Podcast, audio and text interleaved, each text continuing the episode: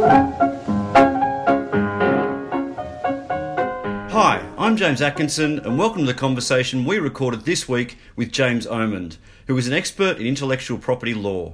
A registered trademark attorney, James established his own law firm, Omond & Co, in 2002, where he now specialises in providing IP advice to wine, beer and spirits producers through a dedicated trademarks arm, Australian Beverage Trademarks.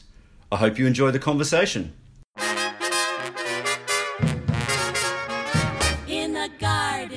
Podcast is brought to you by Cryer Malt, supplying brewers premium, local, and imported malts for 25 years, combined with the best customer service so you can get on with the business of brewing. James Omond, thanks very much for joining us on Radio Brews News. Thanks, James. Uh, it's a pleasure to be here. Look, we often start this question with um, who is James Omond?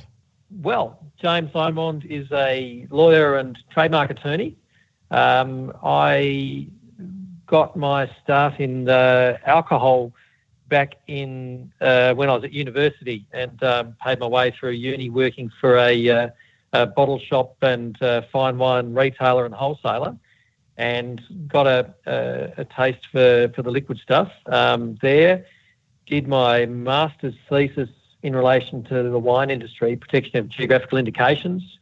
Then I worked in house for um, Southcorp, who uh, at the time was the biggest wine company in Australia. I was there for seven and a half years as in house lawyer. Um, unfortunately, just missed the, the beer period. They'd just sold South Australian Brewing before I came on board there. Um, and then in 2002, I set up my own firm, um, went out on my own, and um, have been practicing by myself ever since and um, specialising in um, sort of almost being like an outsourced in-house counsel for, for a long time for, for smaller producers who couldn't afford their own um, lawyer and um, been really doing quite a lot of uh, work in the trademarks field for probably the last 10 years or so um, for um, uh, a lot of wine companies um, initially because of my, my background at Southcorp and then moving into sort of the beer and spirit space as well. So um, beer, um, I think uh, you might have mentioned uh, in the the, the pre-seed that uh, acted for Stone and Wood um, in the, the recent uh, Pacific Ale case. And in fact, I um, knew Jamie before he even Jamie Cook before they even set up Stone and Wood. So I've sort of been there from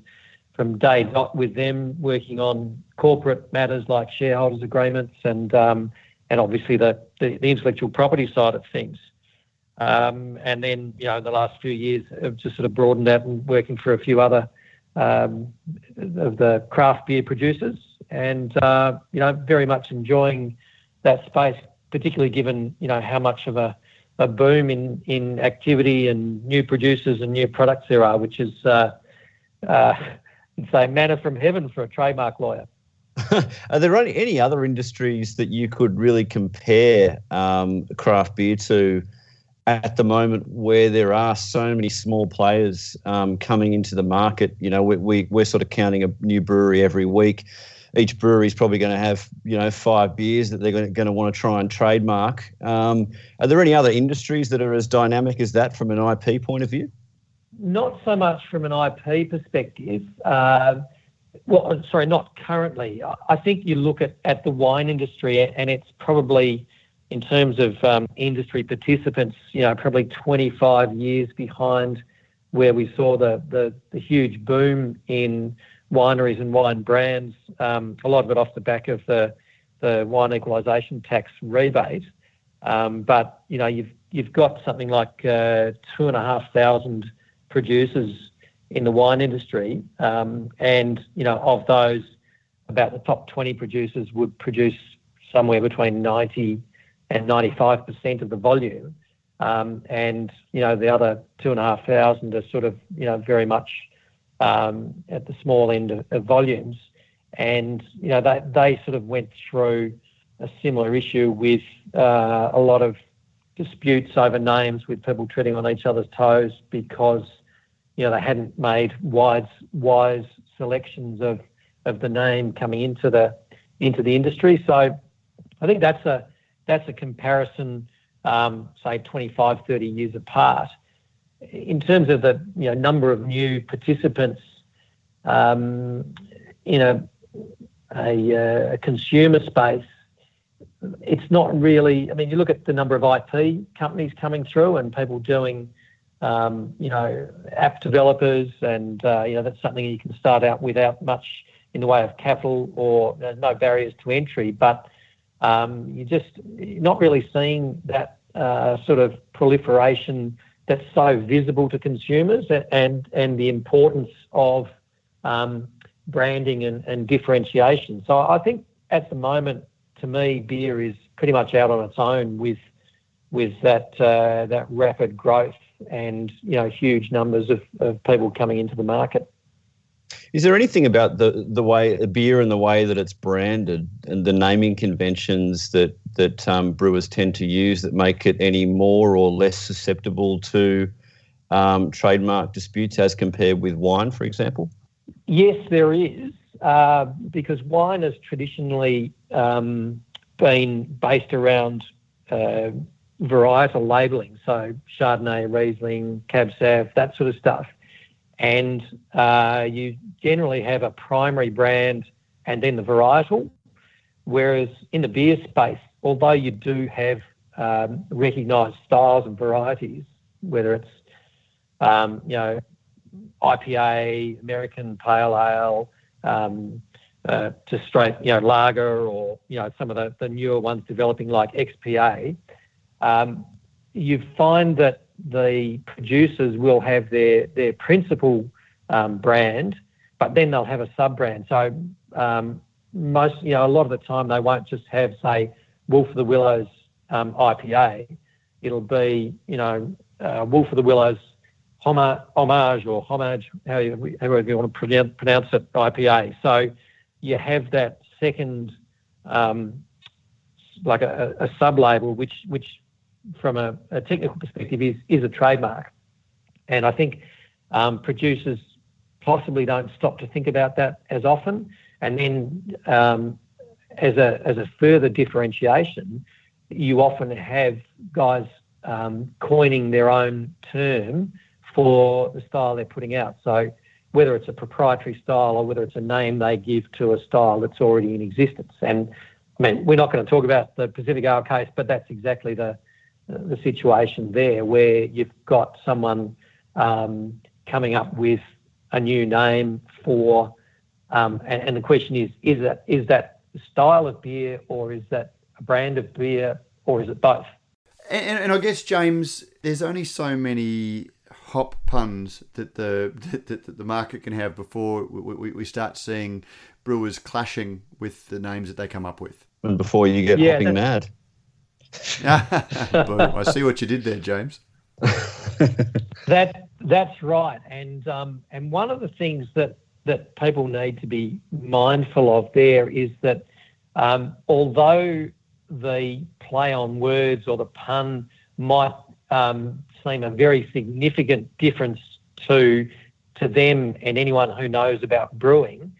That doesn't mean that to the general public, uh, it's going to differentiate between the two of them. So, you know, there's been a few examples in the US along those lines. Like one was original gravity versus final gravity, and you know the the the second into the market said, well, you know, it's a completely different concept, but uh, unfortunately, you know, you're either going to end up in front of a, a, trademarks examiner, a trademarks office, or a judge, and they're not going to know what this the difference is between those concepts. Um, so uh, they're just going to say, well, look, you know, from a consumer perspective, they've both got the word gravity. That's a significant element. So therefore, the marks are deceptively similar. And you know, sorry, missed a second in time. Uh, you need to come up with a, a, new a new name and spend a whole lot of money on on rebranding and, and even even where it's not actually a beer name, like there's um, uh, another again another US example. There was uh, a company came out with Session Lager, and look, it should never really register in the first place because of the nature of session as a as a as a descriptive term, but it did. And then someone else came out with a joint session ale, and obviously a joint session is uh, a political term, but again, second into the market, um, the, the the earlier guys took exception, and the judge backed the the original um, you know first to first to register guy with the word session. So um, yes, uh, it's and um, when I presented at the um, the CBIA conference on on this issue um, in Adelaide um, earlier this year, I sort of picked uh, the names of a few of the the recent members who joined the CBIA, now the IBA, and said, well, you know, these are, are good names because they're they're unusual and they're distinctive and they don't relate to to the product. Uh, and then there was ones where I said, look, you know, not such a good name because um, you know it it relates to the product, and therefore you've got other people in the market with um, either with something similar or someone else comes into the market and and um, it's hard to stop them because they might be using it in a descriptive term. Does that mean there, a couple of famous cases, probably going back close to 10 years now in New Zealand, where Monteith was able to register Saison and uh, Radler, which are both international beer styles, but they were able to register the words themselves as a trademark. And I, th- I think it highlighted the lack of sophistication and, and knowledge amongst beer back in that day uh, for the um, trademark examiners. I mean, is that something that shouldn't have passed? And if it does, and it's clearly an error on the trademark uh, approving boards uh, or bodies' um, part, can that be rectified later, or once it's admitted as a trademark, it's just a trademark? Um, no. Well, sorry. First question is no, they shouldn't have been registered. Um, as you say, that there should have been more awareness um, by the trademarks examiner, and I think with um, with the power of Google nowadays, it's less likely for that sort of a mistake to be made. In terms of rectification, um, yeah, in Australia, for example, um, that can be um, that can be rectified. There's there's two processes. One is applying directly to the um, trademarks office and just basically appealing to the just by letter appealing to the trademarks uh, registrar to say, look, this should never have been registered, please remove it. Generally, that won't happen um, because they say, well, look, you know, we've we've uh, we granted it, and the uh, the the the applicant for the trademarks relied on the registration, etc., etc. So then your second option is to apply to the federal court, um, and that's under a different section of the Act, and the federal court can um, what's called expunge, which is uh, one of my favourite words, uh, expunge the trademark from the register um, for a number of different reasons. It may be because um, it's a it's a generic term now, or or because it's become generic, or it could be because it should never have been accepted for registration at the time.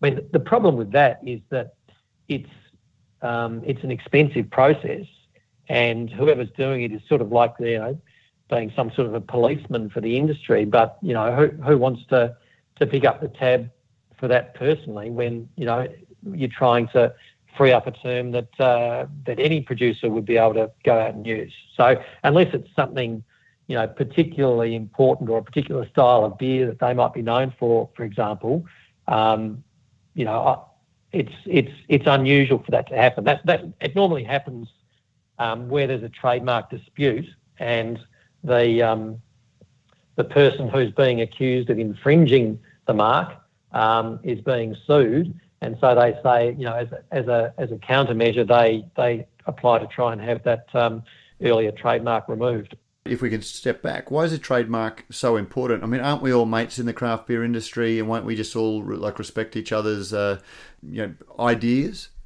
Well, of course we are all mates, uh, Matt, and everyone is very friendly right up until the time someone treads on someone else's toes.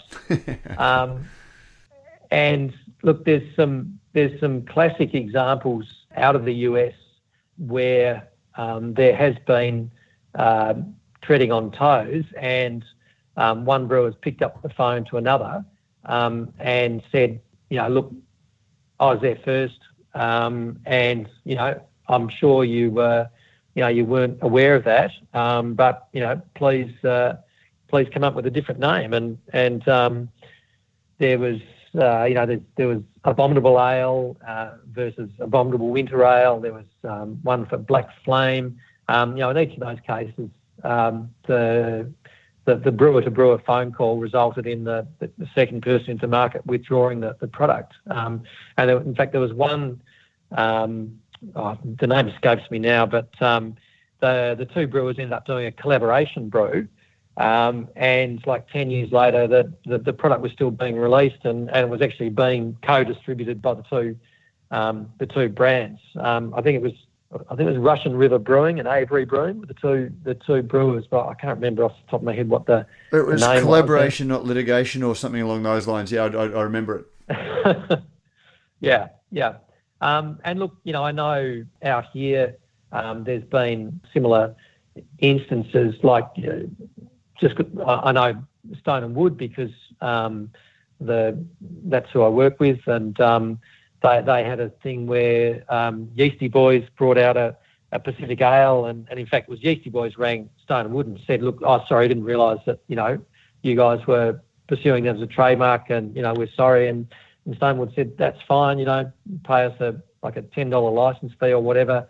You can, you know, you're welcome to sell through the the rest of the um, the product that's already got a brand on, but don't do it again." And you know, and that that um, that was it. Um, when you say, aren't we all friends? Yeah, that works to an extent, but obviously in, in some cases it doesn't succeed, and that's where the uh, the trademark registration comes in, um, and and the uh, the the benefits, uh, you know, the necessity for that because you find that the um, you know the big trip for young players is that people think because they've got a, a company name registered, for example, or a business name or even a domain name, they say, but you know, I've got it registered. But those three things, the company name, the registered business name, the domain name, they don't actually give you any right to the to the uh, to the name that you've registered, and even more importantly, they don't protect you from someone else alleging that you've infringed their rights. Um, and yeah, another thing, like you, you can build up, say, say you haven't registered your name as a trademark, you can build up a reputation in that, and that becomes what's known as a common law trademark. But that has very limited rights in terms of being able to assert it against someone else. And um, it, it, if you then try to take action, it's it's incredibly expensive and, and difficult because you've got to establish not just reputation, but reputation in the relevant markets and also show that you've lost sales as a result.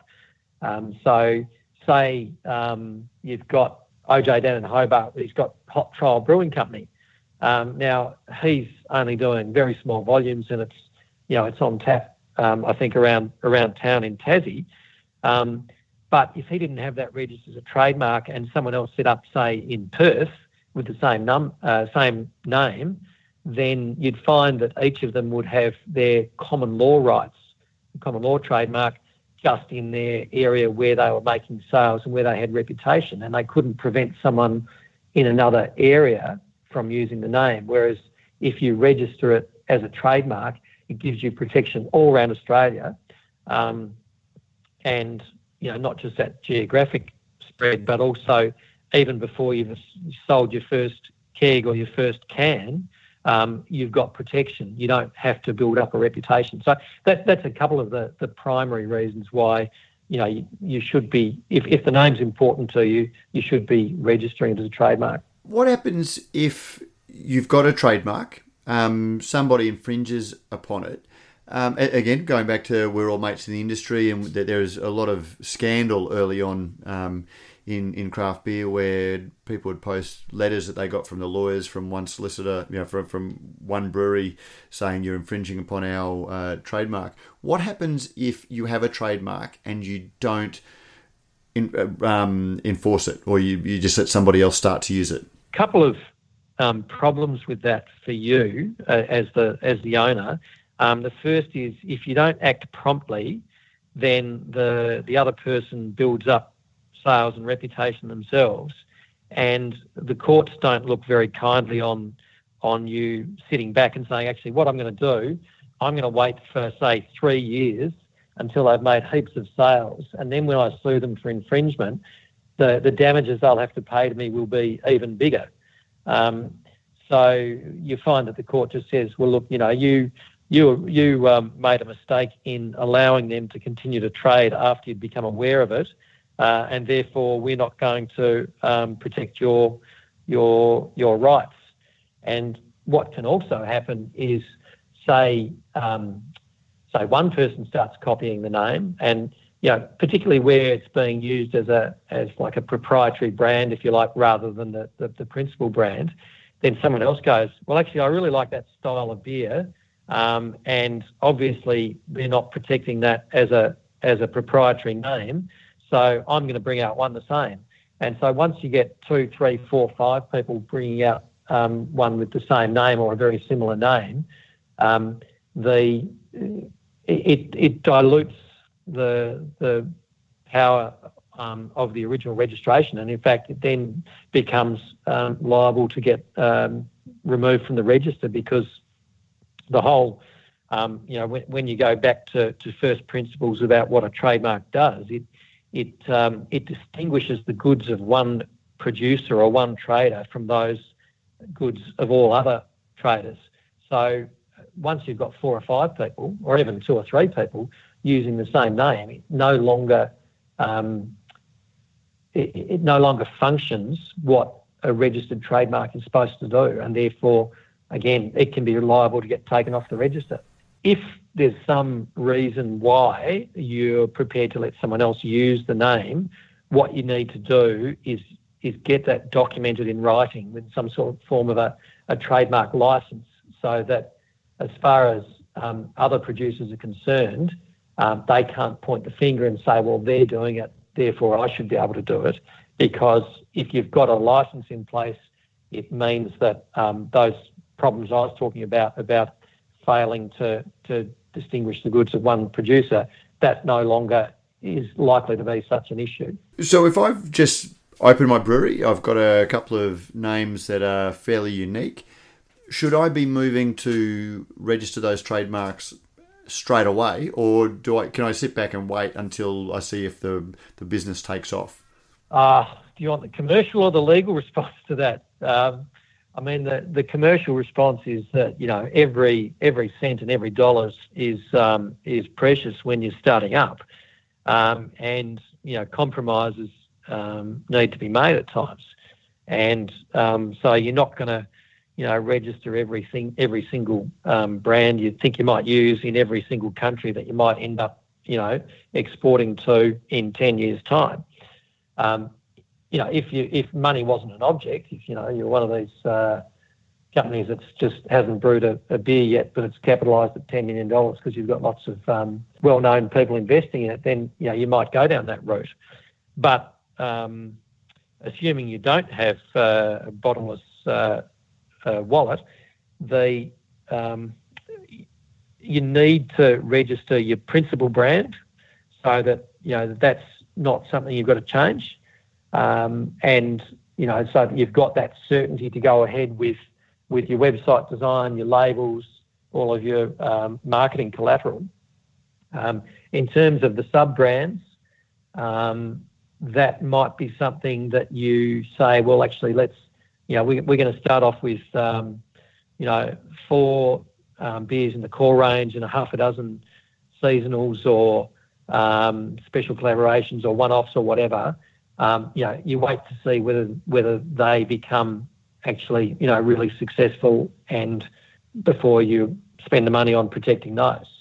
James, when you were saying earlier, um, we were talking earlier about you know the brewery names that were to be avoided because they had some sort of direct link with with the brewing industry. Were you sort of referring then to the you know just to the use of grain or hops or whatever these obvious names um, that are more likely to get breweries into into disputes with each other.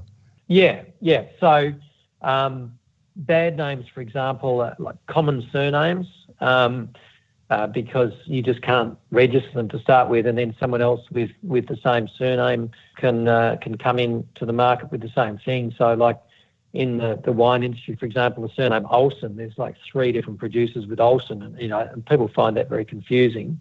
Um, descriptive names, so uh, you know malt, mash, ton, um, hops, hoppy, you know, any any of the you know the ingredients or the processes. Um, geographic names uh, are not great either. Um, the like um, there was the, the, the issue with Byron Bay, for example, a couple of years ago when when the um, the bottled product was being done under license by um, CUB, um, brewed at Warnervale, um, and the ACCC stepped in on that. Um, generic or laudatory names, so you know things like you know best, greatest, super, fantastic, um, or deceptive names, which that, that doesn't come up quite so often. So they're the bad ones. Good names, I mean, the best names are invented words, words that just you've just made up yourself because there's no way someone else can come up with something similar and have any um, any sort of justification for it. Um, arbitrary names are good. So, like the the classic um, example of that for, um, for, from a trademark perspective is North Pole bananas because you're not going to have bananas grown there. But from a beer perspective, something like elephant beer um, because it, it has no no connection. Although I suppose you might say, you know, given the the strength of the um, Carlsberg product, maybe that was what the what it was alluding to. Um, suggestive products, uh, suggestive names are good. So, um, like Yeasty Boys is, a good one because although it's got the word yeast in there, it's sort of you know it's it's a play on you know the Beastie Boys, but it's sort of you know it it it works well. And, and obviously, you know, the, the final qualifier for a good name is that it shouldn't be similar to, to an existing um, brand or trademark that's already out there. If you get in first and name your brewery after a location, um, for example, Mornington Peninsula Brewery or something like that, what, what's the you know what's the issue with doing that? The first issue is that if you try and register just the words, you won't be able to get it up because the trademarks office will say no, sorry. Anyone else who um, wants to set up on the Mornington Peninsula should be able to use the words Mornington Peninsula on their label. You you can get a uh, a name like that registered, but you have to have been trading under it for you know generally ten years. If you've been successful and you've got lots of um, good press to back you up and good sales figures and so on, maybe after about five years. Um, so you find that people who who go down that route, um, the only way they're going to get their trademark registered is in conjunction with a logo. So it's the logo that adds the descriptiveness to be able to get past that that stage one with the trademarks office. But even once you've got it registered, um, the problem is that someone sets up, you know, five k's down the road, and they incorporate the words Mornington Peninsula into their brand um, as describing where their um, their brewery is located. And you can't do anything about that, um, even though you were there first, because it's not being used as a trademark, it's being used um, in a descriptive sense. What should businesses be thinking of uh, when, when they do start? It, it, it sounds like taking apart that you know most startups are fairly cash strapped. They should be consulting with a um, trademark attorney to be getting advice on even their brewery name and uh, those sorts of things? Yeah, look, you can do um, searching yourself. I, I, shouldn't say this as a trademark attorney because people should come and pay me to do it, but um, yeah, you can do it yourself. The um, if you go to the IP Australia website and follow the links through to trademarks and trademark searching, it used to be a dark art searching the trademark register. Um, you know, hats off to the trademarks office. They've, they've done a great job of making it easier for um, for for the, the layman to do. Um, but there's still there's still a few tricks of the trade that that um, before you sort of finally um, go down the, the, the path of applying it it, it is useful um, and can save you money to to use a trademark attorney. Um, you know, the, the first thing I'd advise people to do though is is you know you often when you come out with a new name you might come up with sort of half a dozen or ten different um, names or variations. And you know I wouldn't be going to a trademark attorney and saying advise me on all these because you'll get a massive bill for that. Mm-hmm. um, you know that's where um, you know I'd be um, doing doing starting off myself um, in searching the register so that you know the the, the obvious ones um, come up that, um, that, that someone else has already got or something too similar. And then once you've narrowed it down uh, to things that you think um, you know should be okay, um, that's when you know you you know you can go to the trademark attorney because the other thing is there's what's called an assisted filing service where you can pay the trademarks office and say um, this is the name I want to use, and they'll give you like a pre uh, preliminary advice, but you've then got to follow up and, and lodge within five days on that. So it brings in a um, uh, an element of having to move reasonably quickly. Plus, you do have to pay um, pay for that. Uh, but if you don't go down that route and you file your application, it takes about four months before the examiner comes back and says yes or no. Um, and generally, when people have, have got down to, to finalising their name, they don't want to be hanging around for four months with that, that element of uncertainty around it. Whereas if you go if you go to a trademark attorney, they can give you an advice on um, this is clearly registrable or this is not going to register um, because of these reasons, or maybe it's in that grey area in between. But they can also help you with this what's called an expedited examination. So it's, a, filling in another form um, and giving a reason as to why you need to know quickly, and that the, the time frame on that is usually about two to four weeks. So that's sort of another area of value where an attorney can get things happening for you quicker. Yeah, there was a recent case, uh, and it was one of the things that actually prompted this chat. Um, I received a media release um, from a brewery in Australia called Hobo Brewing, and I'll get a media release, and then I'll often sort of do some research to sort of see what they're saying on their website. So I googled Hobo Brewing and came up with a website. Everything about the website that I landed on was so similar to the images that I saw in the media release that I assumed that I was looking at the the, the, the same brewery. That was how close the presentation was, and it wasn't until I looked more closely that I realised that what I was looking at was a UK hobo brewing. Now, the name is the same, the lettering is the same, the look on the cans was very much the same.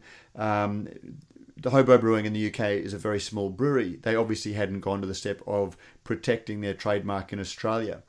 What rights have they got um, when somebody sets up an almost identical brand um, in, in Australia? And should Australian breweries, even if they've just you know have a pipe dream of one day exporting beer, be looking at registering their trademark overseas? Well, it's a bit like the the example I gave about the you know the Hobart um, brewery and the Perth brewery, where neither of them uh, have registered their trademark. That their their rights um, extend only as far as their reputation extends.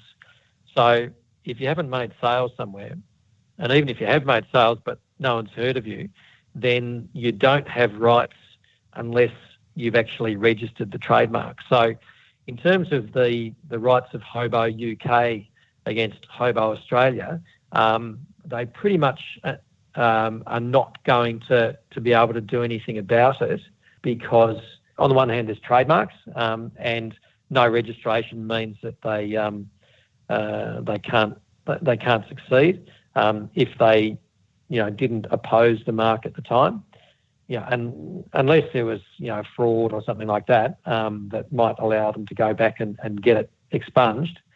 Um, the the other two elements would be um, under the Australian Consumer Law, which used to be the Trade Practices Act for misleading and deceptive conduct. But for consumers to be misled or deceived, they need to be aware of the, the previous producer. That, so again, you need reputation to be able to get up on that. Um, and then the third one is the old English uh, action of passing off, um, which is where you haven't so much copied someone's name, but you might have copied the the, the branding elements, and so that that people um, you're sort of trading off the earlier person's reputation. But as again, you know, you need the reputation there. So that's a that's a fairly long way of saying that the, the UK um, business doesn't have much of a shot of, of, of doing anything about what the, the Australian guys have done. In terms of you know, Australian producers who've got an eye on um, exporting in the long run, um, you know, it comes back to that same commercial question before. Ideally, you know, if money was no object, yes, you would um, you would identify your key overseas markets and you'd file um, trademark applications in there.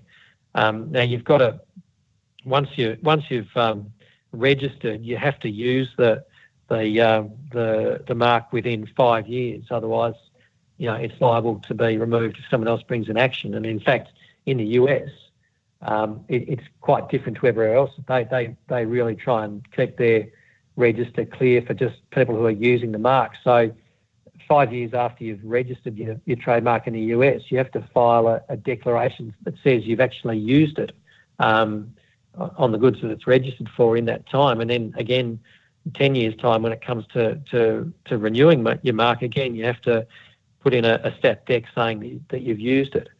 So ideally, yes, identify export markets you might um, you might be going to down the track and and register for them, but costs can be prohibitive on that. Um, and the the you know if you're only small, then it's unlikely that um, that someone else will have you know registered your name to try and trade off your reputation it's more of a danger that if you've got fantastic imagery and uh, logos and that sort of stuff, that someone might go, actually, that that looks fantastic, and they use it um, as the inspiration, if you like, for for their um, their brand in uh, you know in the overseas market, and that's where you might miss out.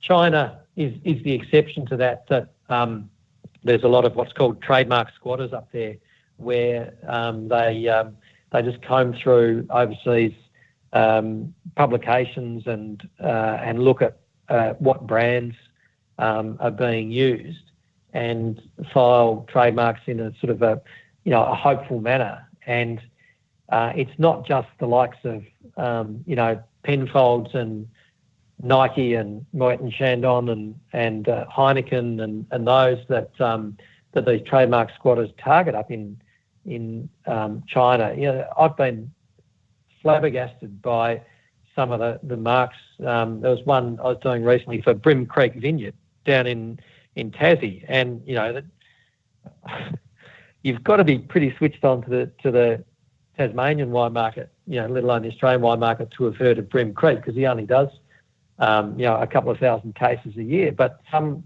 some bloke up in China had already registered that that name.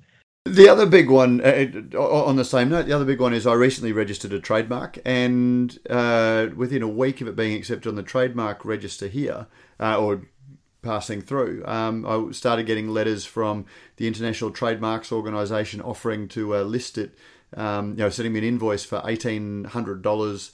To, to list it in the International Book of Trademarks, which is one of those scam letters where you know it's it has absolutely no weight or anything, but it's a very well crafted scam.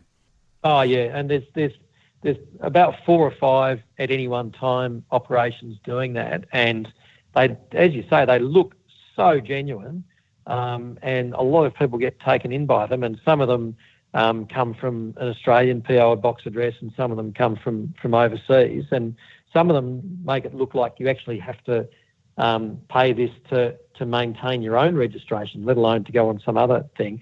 And the other thing that you'll find is that you'll start getting emails as well from um, Hong Kong and China saying that um, that they're, that they're a, uh, a domain name registrar and um, someone's trying to register this series of six or eight domain names using your trademark and you know, they're giving you the opportunity to register them first to prevent this other person being able to do it. And again, it's another scam, but um, people, particularly where people are doing managing their own trademarks, and um, um, they they can get taken in by these. Whereas if you're using an attorney, the attorney becomes your address for service, um, and so that that cuts out probably about half of the scams because um, it doesn't go to the to the correct address.